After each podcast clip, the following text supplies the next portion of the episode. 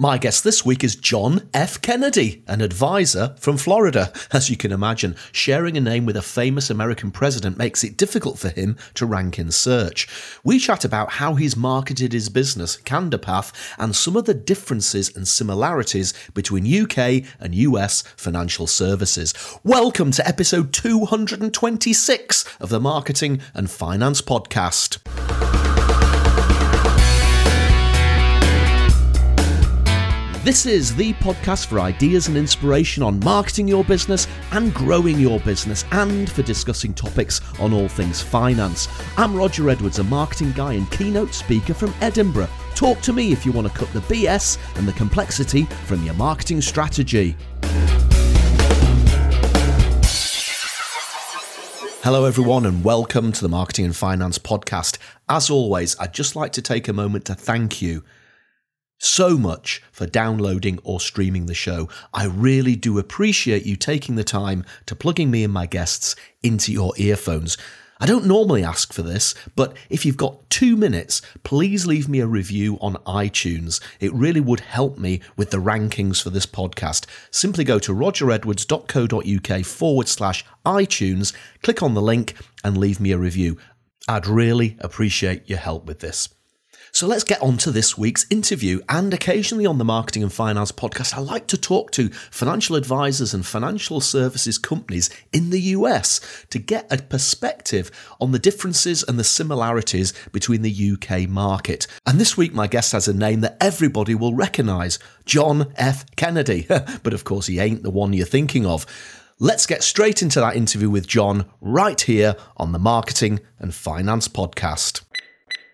John Kennedy, welcome to the Marketing and Finance Podcast. Hey, Roger, how are you? Thanks for having me. I'm doing really good, John. Thank you so much for coming on the show. Now, tell me, where are we Zooming each other from? Now, I'm in Edinburgh, UK, as always.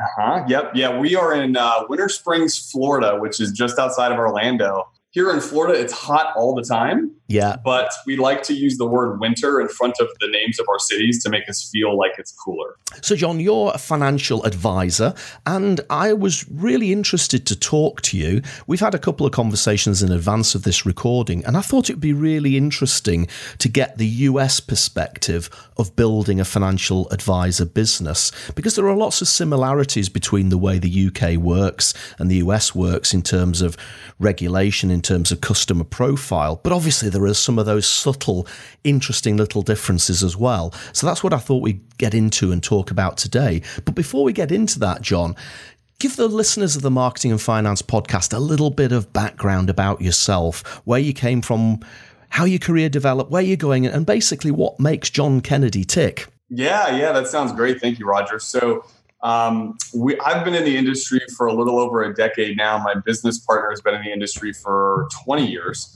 And we uh, we came together a couple of years ago and formed Canderpath Financial with this idea of really creating financial advocacy for individuals and business owners. You know, I, I think most of the time, at least over here in the states, there's this perception that uh, a financial advisor is somebody who sells products, insurance products, things like that. And we didn't we didn't want that. We didn't want to operate under that model. We want to be able to deliver true financial advice and, and be an objective third party counsel for someone's financial situation, um, regardless of what that meant, whether that means investing money, paying down debt, um, investing more in your business, optimizing cash flow in your business. So, really, like A to Z, soup to nuts, we wanted to deliver sound financial advice. Yeah, I think unfortunately, both in the UK and the US, there is still this public perception that financial advice is all about flogging products. Sorry, flogging is a is a British term for selling, um, is about selling products, and therefore, unfortunately, financial services has a fairly poor reputation amongst the paying public. They they're suspicious of financial services and they they're a little bit concerned that they're going to get ripped off or they or they they're going to get scammed. Is that does that perception exist over there as well? Yeah, I think it does. I think a lot of times when I first began speaking with someone, they they put us in this box of a financial advisor who does those types of things, or maybe I'm the guy or gal who manages a portfolio, reallocates the stocks and bonds and stuff like that. And I feel like you know, it's part partially it's our job, it's our mission to communicate the idea that it's so much more than that. Yes, those are important elements of financial planning, but we really need to be looking at. I mean, if you think about it this way, Roger, if ninety percent or more of the decisions you make have financial implications, mm. big or small, uh, that we should be talking about all of those other elements of your financial life. And I think you know specifically in working with with business owners um, we kind of use the term fractional CFO, mm-hmm. where you know we get to kind of come in and help them work on their cash flow. Perhaps if they're going to be selling in the next five years, increasing the multiple of their of their business and finding ways to to do that. Um, but you probably know this too, as a business owner, the world of your personal and your your professional lives they just sort of blend together. And so, creating really really good systems for what that needs to look like, creating that separation, managing your business side and your personal side. I think that's a bit of a uniqueness that that we apply to it. That it, it takes a conversation or two for someone to go, "Wow, okay, that's yeah, that is a little different than what we normally would think of when we think of a financial advisor." And you said you you wanted Canderpath to be different to other financial advisor firms, uh, and it sounds like you've achieved that. But was there a was there a light bulb moment uh, where you were sat in a cafe or in a bar or something, and suddenly the light bulb went off above your head, and you just thought, "This is what we want to do."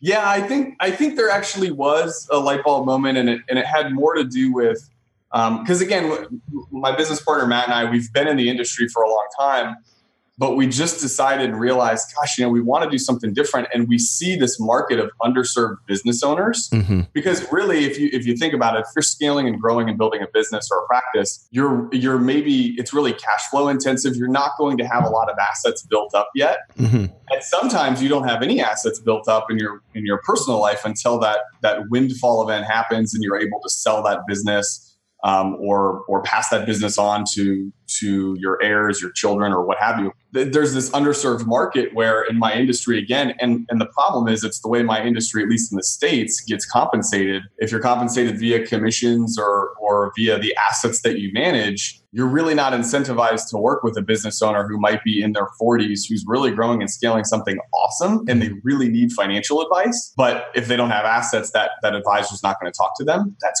craziness so we felt like okay well what if we create a subscription model type setup where it's it's you know part of their monthly cash flow is our expense our direct uh, bill to them and we can help them in these elements and so it's really been i would say in the last 18 months or so it's really it's really changed the way that we do business. And I feel like we now are able to serve, at least locally here in Orlando, serve a market that just didn't seem to get served before that. You know what I mean? So, so you're actually offering your customers a subscription to a service in the same way that I might subscribe to Netflix or something like that was a really bad example, but I think you get you you know what I'm getting at. No, I like where you're going with it. Yeah, it's pretty much exactly like that. It's an annual advisory agreement that we set up with them, so it is um, it's a year by year contract. But how they choose to pay us, oftentimes ends up being monthly because as a business owner that that's oftentimes the easiest way to cash flow things. In the UK, most financial advisors when they meet a new client, whether it's a, an individual client or whether it's a corporate client, they'll go through a process called the fact find. And and I guess you could argue that like in any business, if you're if you're going to start marketing a business, you've got to have a deep in depth, almost obsessive understanding of your customer. And in financial services in the UK, the fact find is the way that you develop that deep understanding of your customer. Do you have a similar process that you go through with your customers? Yeah, we do. And I think an important thing to note there is that aside from a, a doctor, a physician, um, maybe a, a, a therapist or someone that you go and talk with, I think your financial advocate probably is going to get to know you and, and an equally meaningful way right? It might be different areas of your life but they're really they're really uh, exclusive private areas of your life that are important to understand. And, and we always feel like that's really hard to to get into that in just one or two meetings. I mean it really is almost an evolution of a relationship with someone where where we get to know them um, more and more. But we do have sort of what you you know that fact finder that you're calling it. We have we call it a financial life mind mapping session. Mm-hmm. So that's usually like after we've had a couple of phone conversations. That's the first meeting where we sit down with one another Um, we we have an in-depth conversation, and it's it's not just meant to be like that two-dimensional look at their finances, their their assets, liabilities, and income and stuff like that. It's really meant to to get to know them in a in a more qualitative way, right? Like what are the things that that are important to them? How has how have they been influenced by by money during their childhood? What are their views and preferences on money as they grew into an adult? You know, there's so many different areas that we like to delve into when we have this conversation. So a lot of times it ends up being a uh, sometimes it's a one hour meeting, sometimes it's a three hour meeting. And, and we kind of go as long as the client is really willing to delve into these different topics. But I think that the distinction is instead of it being so much about the quantitative side and the numbers, we focus more on on the qualitative side and what the person's about, what their passions are, what they're excited about, the family, things like that. And of course, it's a long term relationship that you're looking to build with people, and that fits the subscription model. You're you're hoping that these people are going to be with you for many many years, and and the, as time goes by, you get to know them better, and the the relationship will benefit as a result. Yeah, and I think we're I think equally the client and us were were equal. The best situations that I've seen is where we're equally investing in one another in terms of investing our time. You know, when a when a client co- or a potential client comes really prepared to that meeting and they're really open to having dialogue about these different topics that we touch on and sometimes they're like, "John, this has nothing to do with finances. Why are you asking this question?" And I say, "Just you know, we've gotten to this point. Trust me up through this conversation to see where this all ties together." And so those to uh, to us, those are the most meaningful relationships that we have, where someone really just comes into it open minded and willing to you know willing to kind of do a more unique um, mind mapping session as opposed to just a you know two dimensional fact finder. Fantastic. And one thing that I'm really intrigued about is how you actually prospect for customers, how you market CandaPath. I think um, I work with quite a lot of financial advisors in the UK, and sadly, a lot of advisors' websites are simply just a photograph of an office um, the name of the company and perhaps a telephone number and an email address to get in touch with them. Not a lot of them are doing very much marketing for their own businesses. Now, to a certain extent, I can understand that because they're financial advisors. They are experts in giving people financial advice. They're not marketing people. So I can understand that unless they employ somebody, either a consultant like me or they directly employ somebody to work for them as a marketing person, then they're not promoting their businesses. And to be perfectly honest, in this day and age, it, it's a it's a lost opportunity. Maybe ten years ago, marketing a business, even a small financial advice business, was was an expensive business because advertising was expensive. But now with digital technology and social media and video and content marketing, I guess you would summarize all of that up with. It's actually a lot more cost effective to market a business these days. But quite a lot of financial advisors aren't doing it because perhaps they've just not made that connection yet. So, how, how are you going about marketing CanderPath over there in the States? Yeah, I think you really bring up a good point. I think advancements in technology and just access to different um, different areas of things that we can do to market ourselves that we didn't have at our disposal even five or 10 years ago has really changed our ability to do that. I think in the States, there's always been, in our industry, there's always been this perception that um, you, you got to go cold call people, you got to be a part of every chamber and, and, and every rotary that exists to, to just get your name out there, get to know people, and over time it will build for you. Um, and, and I'm not saying that those are bad techniques to get to know someone, especially locally within you know a, a community. But what we found is you know leveraging the use of LinkedIn, leveraging the use of of uh, video content that we produce on on Facebook. And I think uh, where our practices are today, we still find that the large a large degree of any new client that we work with, in, in a large degree, it's always client referrals. Mm-hmm. Um, and so that still remains to be the case, even with this world of technology. But here's the caveat that I find so fascinating.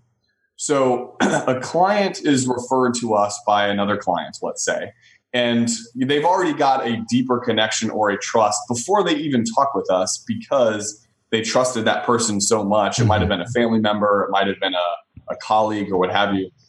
And so they already have this this uh, baseline level of trust that well, if so and so works with John or Matt, then then it's you know I'm I'm interested to talk with them. But what we have found in the last year is we have these initial meetings with these client referrals that come through to us.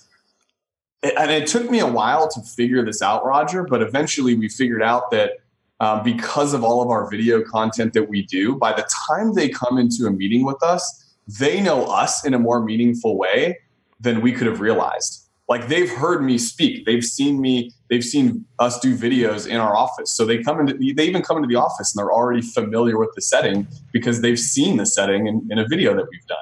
And and it really took me a while to realize you know, i thought man what you know what is it about how we're doing things that we seem to really connect with these initial meetings that we're having?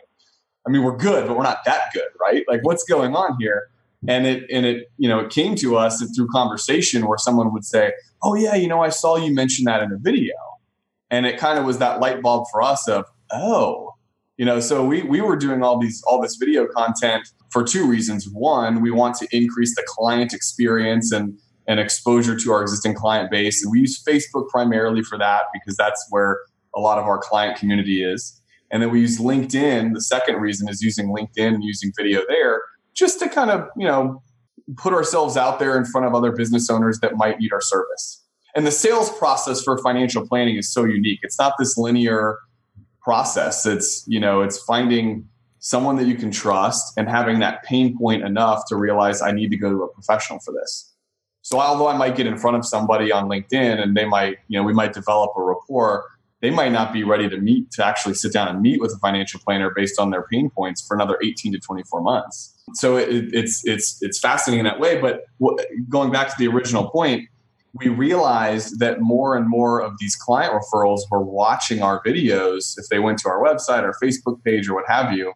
And i guess that's kind of natural isn't it roger? I mean before you meet with someone you do your research now. That's that's the way that technology has allowed us to google somebody and and find out who they are what they're about and stuff like that so it, the, the power of video in 2019 uh, it cannot be ignored. Now, if you think of a customer who's thinking of doing business with you, if they see one website which is just what I've described, i.e., very little, and then another website with a whole host of videos where you can see the person who you're going to be dealing with, and you can see that person probably answering questions about financial services. So what is a pension? What is a life insurance policy? Whatever it might be as you say, you can watch that person, you can hear their voice, you can you can almost feel as if you're starting to get to know them before you've even met them, and and you'll develop a feeling of trust for that person. So as you say, when you they eventually walk through the door, you've already got that connection,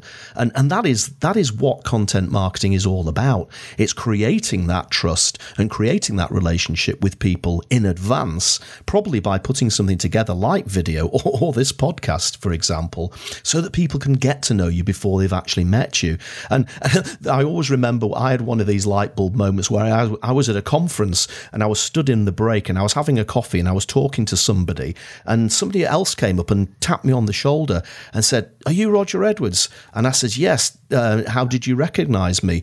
Uh, thinking that maybe they'd seen my photograph in um, in Money Marketing magazine or something like that. And this lady just said, No, I recognize your voice from the Marketing and Finance podcast. And of course, I was thinking, oh, that is just joyous, isn't it? That is just joyous because it shows that you're getting that message out there and that created an opportunity for somebody to introduce themselves to me and to a certain extent she already knew me a bit because she'd been listening to this podcast well we've had we've had similar moments to that one other thing i will mention too in in terms of like the name and the brand canterpath financial you had talked about in a past podcast you know about um, storytelling through marketing and stuff like that, or, or storytelling with your marketing. And we really feel like that's an important element to as we kind of create and build our brand. I'm, I'm, you know, with a name like John F. Kennedy Jr. if, if you Google me, you will not find me. I am I am buried pretty deep in the Google search, and so we had to make other connections like Canterpath Financial so that I'm I'm findable. But just quickly tell me about some of the videos that you're doing. Is it as I described, you're answering questions that people have about financial services?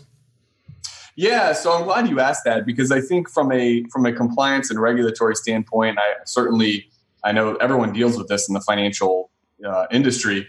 Um, there are certain videos that we will do that different types of retirement plans. You know, videos like that they need to be approved by compliance before those go live.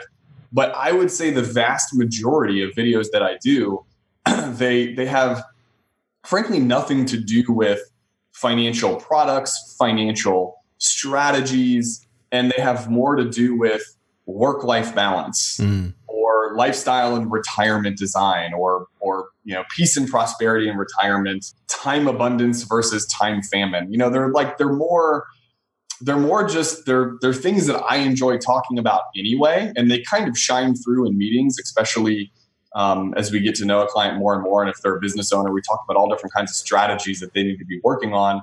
That it's so funny at the end of a meeting they go, "Gosh, John, I had no idea we'd be talking about this stuff. I thought we were just going to be talking about putting money in a Roth IRA and how to reduce our taxes." And so a lot of the videos, again, like we talked about earlier, they're just a way to connect with someone and have them get to know us. It's a window to get for them to get to know us in a more meaningful way. And honestly, I find that that people don't want a video on, you know, they don't want to watch a 20 minute video on how to reduce their their tax their taxable bracket that they're in, right? They want to they want to watch a, a 60 second video about you know how to be more successful as they scale their business or something like that. So we find when we do the video content, it's more qualitative and it's just more fun stuff that we enjoy talking about anyway. It's really not financial related at all. I think that's an important point to make. And you mentioned compliance and regulation. And of course, we have that here in the UK as well. And I guess sometimes it gets used as an excuse oh, we can't do video because it'll never get through the compliance process. And the reality is that if you put together content like you've described that isn't a financial promotion, that isn't pushing product, but is actually just giving people answers to questions, maybe uh, giving people work life balance help like you've just described, then that isn't a financial promotion, and you're never going to break the compliance regulations by doing that. And by doing that, you will engage the customers we've already described and pave the way for that long term relationship. Yeah, I think it's really easy to hide behind compliance though and say, well, I can't do XYZ because of because of compliance. And at the end of the day, if listen, I mean, I, am a I'm a perfect example. A year ago, 18 months ago, I was not good on video. it took me it took me a lot of shoots to feel confident with a video that I would publish. And and now, fast forward to today, I might do those in one or two takes and upload them. And I almost enjoy the imperfection that I have in a video because it's authentic. It's yeah. who I am. And it's, you know, it's how I would speak if I was one on one with a client. I mean, I wouldn't stop what I'm saying and start over. I would just continue to go. And so I think once you get past that hurdle and realize, because it's it's almost just there's this uncomfortableness in being behind a camera, looking at looking at yourself on camera and, and talking about a topic, and so then we can hide behind compliance and say, well, we can't do that. But the reality is, you can talk about. There's so many things you can talk about that have nothing to do with finances that would be okay to discuss. Get the user, the prospect, the client to get to know you in a more meaningful way. So once once you get rolling with it, I think my my message would be a message of motivation of just get past those first few videos and and do it, and you'll see the momentum that that comes behind it. And by the way, no one watched any of these videos when I first uploaded them anyway. I love that. I have a similar experience to you. My first videos were absolutely dreadful, but now I think I am getting there, although I do still think I have a face for radio. That's the main problem. so let's just talk a little bit about storytelling. And again, this is really, really important within financial services. I'm, I'm doing a, a talk at a conference in a couple of weeks' time, and it's all about protection insurance. I often still do talk about protection insurance. And storytelling in that particular part of the market is very important. And, and I always tell a story about this is one of the best marketing pieces of marketing that I ever did during my career was way back. It's about 15 years ago. And it was a DVD about a man who'd claimed on a critical illness policy. Now, this, this guy was quite young. He'd had a stroke but his critical illness policy paid off his mortgage, paid off his business loan, and, and provided him with enough income to live for a couple of years whilst he got his life back on track. And this guy was a massive advocate for our company as a result of us paying this claim. And he was more than happy to tell his story on DVD.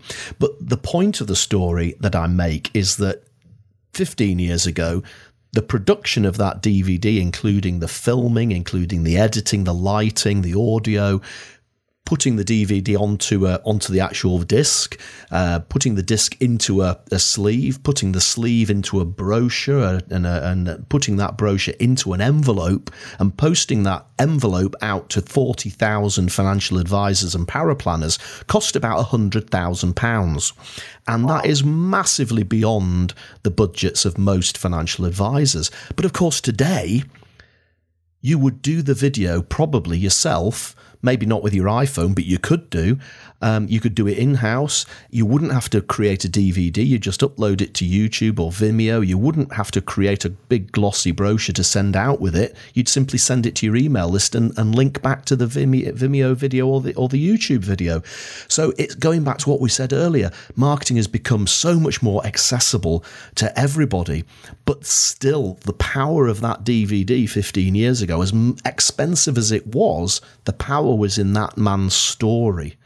And every single financial advisor, whether you specialize in protection, whether you specialize in pensions, whether you specialize in, in, investments, you will have customers who've been through this process and have benefited from the advice that you, you've given them. Why not? Ask them if they'd be willing to become the next story that you tell in a way like that. And that to me is one of the most powerful things that we can do today. Yeah, I oh man, I'm I'm so excited about everything you said. I have a couple comments, but um, as it relates to storytelling, I think that when it comes to all the content that we that we publish and we put out there, um, there's this idea in my industry, and you know what? I see this across all industries, so it's not financial specific, but you see a lot of people just sort of republish or reshare uh, curated content that's like you know they get from like a marketing program or they get from somewhere else. Yeah, and it's not that it's bad, but it doesn't it, it, it doesn't it's not going to engage any any consumer in a meaningful way like your story could like your like your messaging could i mean if you're not truly authentically being yourself when you're doing these videos or when you're posting stuff it won't it won't resonate with people. And and you know what? Frankly, I find that even the stuff that we post, because we'll reshare content too that we find the things that get the most views, the most reshares, and the most likes are when we post pictures of our families. Mm-hmm. And and you know, and, and there's an anecdote back to financial life planning and why it's important. You know, it's when we it's when we share personal stories about things that we go through that we get the most response to that type of content because that's the stuff that people enjoy and care about. So I think that I, I completely agree. I, in the in the realm of of the financial sector, at least in the states, we have a lot of issues with like testimonials. Mm. You're, you're, really not allowed to do them. Um, so there's you know there's different ways to there's different ways to communicate those ideas that we have to just get creative with, but we we can't do testimonials, which I think is such a shame because I mean I know why I, I know why. I mean, the few ruin it for the many, but it's a shame because that what a meaningful way for someone to to get to understand what we do by like a third party account. But unfortunately, we we can't do that. That's a real shame. That's a real shame. But as you say, I'm sure there are there are I was going to say there are ways around it. That's not what I mean. There are, I'm sure there are ways to still get the passion and the interest from yes. an individual who's been a customer, who's had an experience. I'm sure there are ways that they can communicate that without it effectively being a testimonial. Yeah, and I just think it all goes back to that that storytelling and being able to just really craft a, a good message. I think it's our responsibility to. If you went to our website right now and you read Uh, the a list of 100 services that we provide for financial services you would stop on the third or fourth one and go okay great. I know i know what a financial advisor does. What makes these people different? Whereas if you go to our site right now and you know the first thing that you read is over the course of a lifetime the average person will walk more than 260 million steps. Let us help you find your stride with purpose so you can devote your time to enjoying life's journey you know i mean like that that's the type of message that that we really that we really care about obviously a, a, fabulous journey you've been through building Candor Path. And what would you say was the one thing, the one lesson that you would like the listeners of the Marketing and Finance podcast to take from the experiences you've had building your business? You know, I think it would probably connect to something I said earlier in the podcast, which has to do with just getting uncomfortable with video. I mean, mm. I just, I have, uh, my business partner and I have seen firsthand the power uh, of of shooting online content and doing video. And regardless of how uncomfortable it can be at first, it's really worth getting past that hump and and being able to produce some meaningful video and and and getting your message out there. I mean, I, I think the other thing too is as you scale and grow a business, you, you, you gotta you gotta be able to identify that authenticity and passion that that people want to see. I mean, in the financial planning world, no offense, but my industry can be really, really boring at times. like talking about some really boring topics. And so um, we love it and we're excited about it. And, and you know, you want to make sure that that passion shines through anybody. John, I'm hoping that people listening to the podcast might want to get in touch with you and maybe try and uh, avail themselves to your service. So, what is the best way that people should connect with you? Um, yeah, I, I think uh, my certainly they can just directly email me. It's john, J-O-H-N, at candorpath.com. And then also, uh, I would encourage anyone, especially when it comes, we've talked a lot about the video content. If you just go on Facebook and you search Candor Path Financial, and Candor Path is one word. Um, if you search Candor Path Financial, you'll find us on there. John, it's been an absolute pleasure talking to you this afternoon. Thank you for coming on the Marketing and Finance podcast. I normally say to my um, guests, let's meet up in London or Edinburgh for a coffee or a beer at some point. Given that you're in Florida, it's probably a little less likely that we'll cross paths, but you never know. If I'm ever over there, I will come and find you and we'll have that coffee or that beer. That sounds good. Thanks for listening to the Marketing and Finance podcast do please look at the show notes at rogeredwards.co.uk forward slash MAF for links to the apps and topics and books we discussed. If you enjoyed the show, please leave a review on iTunes. Simply visit rogeredwards.co.uk forward slash iTunes and leave a review. I'll catch you on the next episode. In the meantime, keep marketing your business to keep growing your business.